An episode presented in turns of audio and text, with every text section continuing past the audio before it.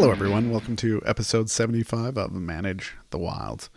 When I was younger, in my teens, we went on a 60 mile hike in the high around the areas of Kings Peak. And when you're in the high Uintas, as you get higher and higher, you start to come into the alpine and you lose a lot of the vegetation in the trees.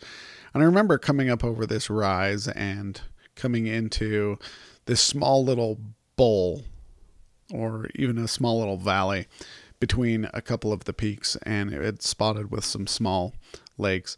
And across the entire area was sheep. They were just scattered everywhere. And right in the middle of them was a shepherd. He was just sitting on his horse. And it looked like the most peaceful and amazing thing that you could do at the time. And I remember I wanted to do that.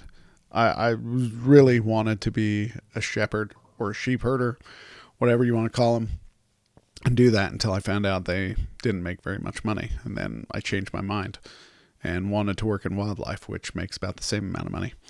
So I should have been a shepherd or a sheep herder because I would have made the same amount of money, but I had less stress.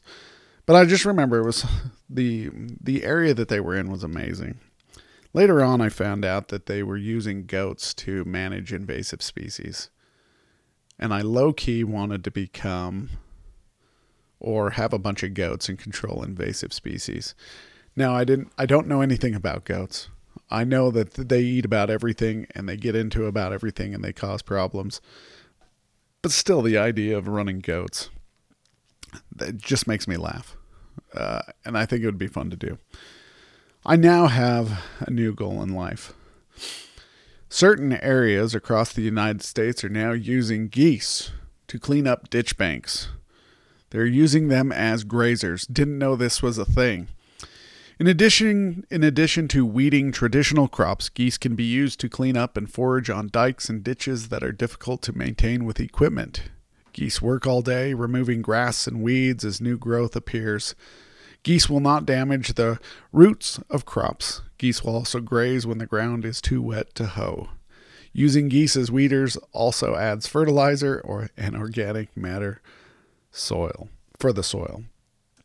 Now I should have known this because we talked about it in college. Uh, there was large patches in the subarctic areas where geese were um, nesting that had gone from beautiful, lush vegetative fields to basically salty mud flats because of the amount of geese, the amount of grazing. They had just plucked it clean. And then every time they came back, they came back to the same spot and they just created more and more issues. And so I just now have a new goal. Instead of using goats to graze, I want to get a bunch of geese. You imagine running around with a, a crook in your arm herding geese up and down dikes. I don't know, it just sounds kind of fun to me. Until they get in the water and they swim away. At least goats you can somewhat maintain.